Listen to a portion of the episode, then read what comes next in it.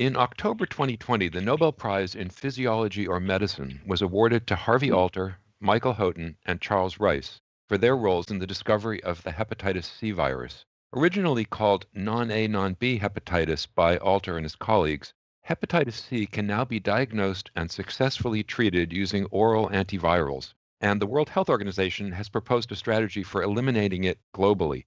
I'm Stephen Morrissey, managing editor of the New England Journal of Medicine and I'm talking with Jay Hoofnagle, director of the Liver Disease Research Branch at the National Institute of Diabetes and Digestive and Kidney Diseases.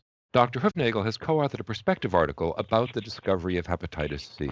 Dr. Hoofnagle, could you talk briefly about the history of hepatitis A and hepatitis B? How long have scientists known about the existence of those pathogens?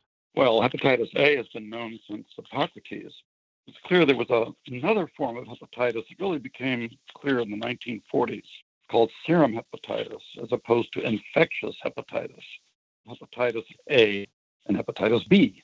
And so that was the going kind of idea that everyone had that there were two forms of hepatitis, A and B. The real excitement came in the late 1960s when it was shown that the Australia antigen that was discovered by Baruch Blumberg was part and parcel of the hepatitis B virus. So we finally had a marker for this virus that was so elusive that wouldn't grow in cell culture, that no one could detect in blood. There was a marker. And it led to great breakthroughs, a test for hepatitis B that was applied to all blood donations in America. But the interesting thing was that only about 25% of post transfusion hepatitis was hepatitis B. What was the rest? It was kind of assumed that it was hepatitis A, although that really didn't make sense. Then the breakthrough came with the discovery of the hepatitis A virus. And with that discovery, the finding that post transfusion hepatitis that wasn't B was not A. And this was work of, you know, many people, but Harvey Alter was central to this because he had been at the NIH blood bank and carefully collected specimens from patients who were transfused and also specimens from the transfused blood and shown that a high percentage of people were developing hepatitis off of mild and subclinical, but like 30% of patients who were getting many blood transfusions, these were heart surgery patients were getting post transfusion hepatitis. So the natural question was well, this is all hepatitis B. But when we developed good test for hepatitis B, only about 25% was B. And with Harvey's beautiful collection, he could sort out what it was. And after this description of non A, non B hepatitis in like 1974 75, the search was on worldwide to find the next hepatitis virus, non A, non B. We didn't know if it was a, really a virus. We didn't know if it was one agent or multiple agents or what. So they gave it this awkward term, non A, non B. It's very bad to have a disease with the word non in it because it really meant we didn't know what it was. So over the next 15 years, people sought for the virus, and there were many publications saying that they discovered it. Publications in prominent journals, PNAS, the Lancet, the New England Journal of Medicine. But Harvey Alter, having collected specimens from patients carefully after transfusion, bringing them back every two weeks for six months, had a beautiful collection of samples to show whether these tests that people were saying they had for non A, non B were accurate or not. He developed a very nice panel. He had not only very clear cut cases of non A, non B, he had pedigreed safe donors who had donated many times and never transmitted hepatitis. And he gathered samples from other liver diseases and put together this panel that people would use to test their new test for non A, non B. And for 15 years, the frustration lasted that we couldn't find this agent, couldn't find it. So, how did Dr. Alter's accomplishments set the stage for the work of the other two Nobel laureates? Harvey did many other things. Don't think he just did this. He basically showed also that part of the problem was commercial blood. He also showed that testing, and many other people showed that testing the donor for liver enzymes, ALT, also identified high risk donors. And finally, they found that testing for antibody to hepatitis B core antigen was a marker for people at high risk of harboring non A, non B.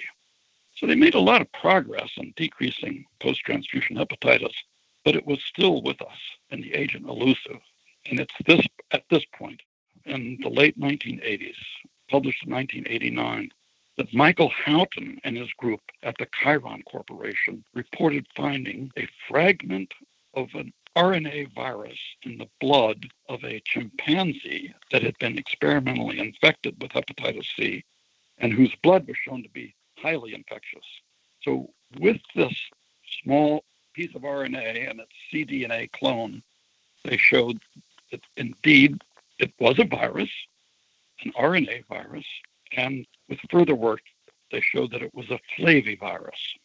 Beautiful work, and it's really a landmark in American medicine and world medicine in the 20th century. The discovery of the hepatitis C virus indeed was an RNA virus, and indeed it was only one. There was no multiple non A, non Bs. And furthermore, it was a much more common disease than we thought. It accounted for a lot of cirrhosis, a lot of hepatocellular carcinoma. Eventually, we realized it was the most common reason for liver transplantation due to end stage liver disease. So, in what way does hepatitis C differ from hepatitis A, hepatitis B, both in its structure and in its effects? Well, there are different viruses. The hepatitis C virus is a tough one, and that it, it frequently becomes chronic. About 75% of people who develop hepatitis C develop a chronic infection. It persists in the blood. It's often silent, but the patient develops a chronic hepatitis. They can be infectious. They're the ones that donate blood and cause post transfusion hepatitis. It can also eventually lead to significant liver disease, cirrhosis, and end stage liver disease. That takes a long time, and it's frequently silent until the patient comes in with cirrhosis. And you say, Where did this person get cirrhosis from? They don't drink. this is non A, non B. It's the flavivirus. It's different from the hepatitis A virus, which is a parvovirus, which is spread by fecal oral route. And the hepatitis B virus is a DNA virus. Very different, very tough, and can also become chronic, but not very frequently, in adults at least. You write in your perspective article that the consequences of this discovery of hepatitis C have been immense. Could you talk first about the importance of these advances for screening blood donations? How has this research contributed to the elimination of transfusion related infection? Well, that was kind of the first effect that we finally had a test for hepatitis C so you could apply it to all blood donations. And indeed, by a few years after its discovery, post transfusion hepatitis was a disease of the past. And uh, Harvey Alter's many years of struggling and trying to get rid of this virus, he finally accomplished it. And we haven't seen cases in decades, at least from the United States. So that's what the first effect. But the other effect was you finally had a marker and you could characterize the disease and you could show its epidemiology. And just that allowed for public health measures that decreased the rate of acute hepatitis C in America quite significantly. The real problem is we had all these patients with chronic hepatitis and not much you could do about it. And therapies were started they weren't very good. We used things off the shelf, repurposed drugs like we see now for COVID, and they were partially effective. But it really came with the delineation of the structure of this virus. And here's where Charles Rice comes in. Charlie Rice was a expert flavivirologist, basic virologist at Washington University, done great work in yellow fever and dengue virus. And when it was announced that this was a flavivirus, Charlie got working on it and eventually was instrumental in sorting out the structure of the hepatitis C virus and its various antigens, its structural antigens, you know, its core and its envelope, and its non-structural antigens, the polypeptides that the virus uses to replicate itself. And it's with identification of those that therapies could really be done, direct therapies aimed at this virus in particular. And these started coming out around 2012, 2013. And then it was found that combining a couple of these at different targets, different non structural proteins, you could actually eliminate this virus, cure this virus in the majority of people. So that today we have therapies that are very simple. They're 8 to 12 weeks, one pill a day, and it eliminates the virus. It cures the disease in over 95% of people. In fact, if you take your pills and you come back, it's closer to 100% of people that will respond. what a breakthrough this is. And it's already made a major effect on mortality and morbidity from chronic hepatitis C. This used to be the most common reason for liver transplantation in America. It is not anymore, and it's decreasing yearly as these therapies are applied. It all came about because of the discovery of the hepatitis C virus. You see, this Nobel Prize was not for developing treatments, it was for the discovery, which triggered all this blossoming of research. It just shows you how great breakthroughs stimulate more. They ask more questions than they answer. They stimulate so much more research that's been thrown at the hepatitis C virus that's been so successful in its control.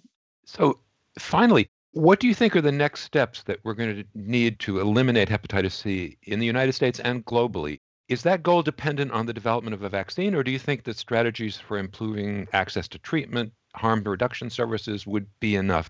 Well, the problem with the vaccine has been elusive. People who have infection have antibodies, have high levels of antibody. So antibody isn't necessarily protective.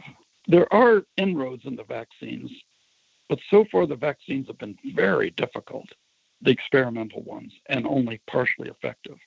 And indeed, after cure of hepatitis C, you can reinfect someone. They can be reinfected. So immunity isn't absolute. And as the great Albert Sabin said, if nature can't do it, humans can't do it. so people have looked, and the World Health Organization has suggested that we use therapy of hepatitis C to try to eliminate this disease. Now, eliminate is different from eradicate. Eradicate is like smallpox that's been eradicated. Elimination means that you lower its morbidity and mortality to a low rate. We haven't eradicated measles or mumps, but they are at a very low rate. So, can we do the same with hepatitis C? Well, it's no longer so much a research issue as a outreach, medical access, public health issue of screening populations. This is largely a silent disease, finding people infected and then getting them to medical care. This is being tried worldwide, and some countries have dedicated themselves to eliminating hepatitis C, and they're probably going to do it. For instance, Iceland the little country of Georgia, not the state, the country, and between Europe and Asia. These countries are on their way to eliminating it. In the United States, it's possible as well, but our medical care system is in shambles a bit right now with everything else, and it's this is very difficult. But that's the idea, and I think it's achievable. It's going to take some time, but with the right commitment, I believe it, this can become a rare disease. You might compare hepatitis C to COVID. They discovered that disease, and within a month, they had the virus and they had the complete sequence of the virus. And now you see within a year of its discovery, they have a vaccine. Amazing. They have therapies, much more accelerated. And part of that is, represents the advances, the great advances that have been made in science and medicine that are able to do this so quickly. And what we saw with hepatitis C was the beginning of molecular biology to take on this problem of identifying this virus. And it was advances in molecular biology techniques that they discovered that they are able to apply them so successfully. And other people are trying like crazy, but uh, Dr. Houghton and his group at Chiron were successful. I also like to stress that Harvey Alter is a very special Nobel Prize winner and that his research was clinical investigation. It wasn't lab research. He wasn't a Madame Curie. He wasn't a Watson and Crick in the lab, basic research. He was a clinical investigator, but a very careful one. And this is what I call great clinical science. And I'm particularly pleased that he received this award because it also was at the National Institutes of Health. And it shows you how the American people's investment in the NIH and NIH research can eventually pay off in a very big way. Thank you, Dr. Hoofnagle.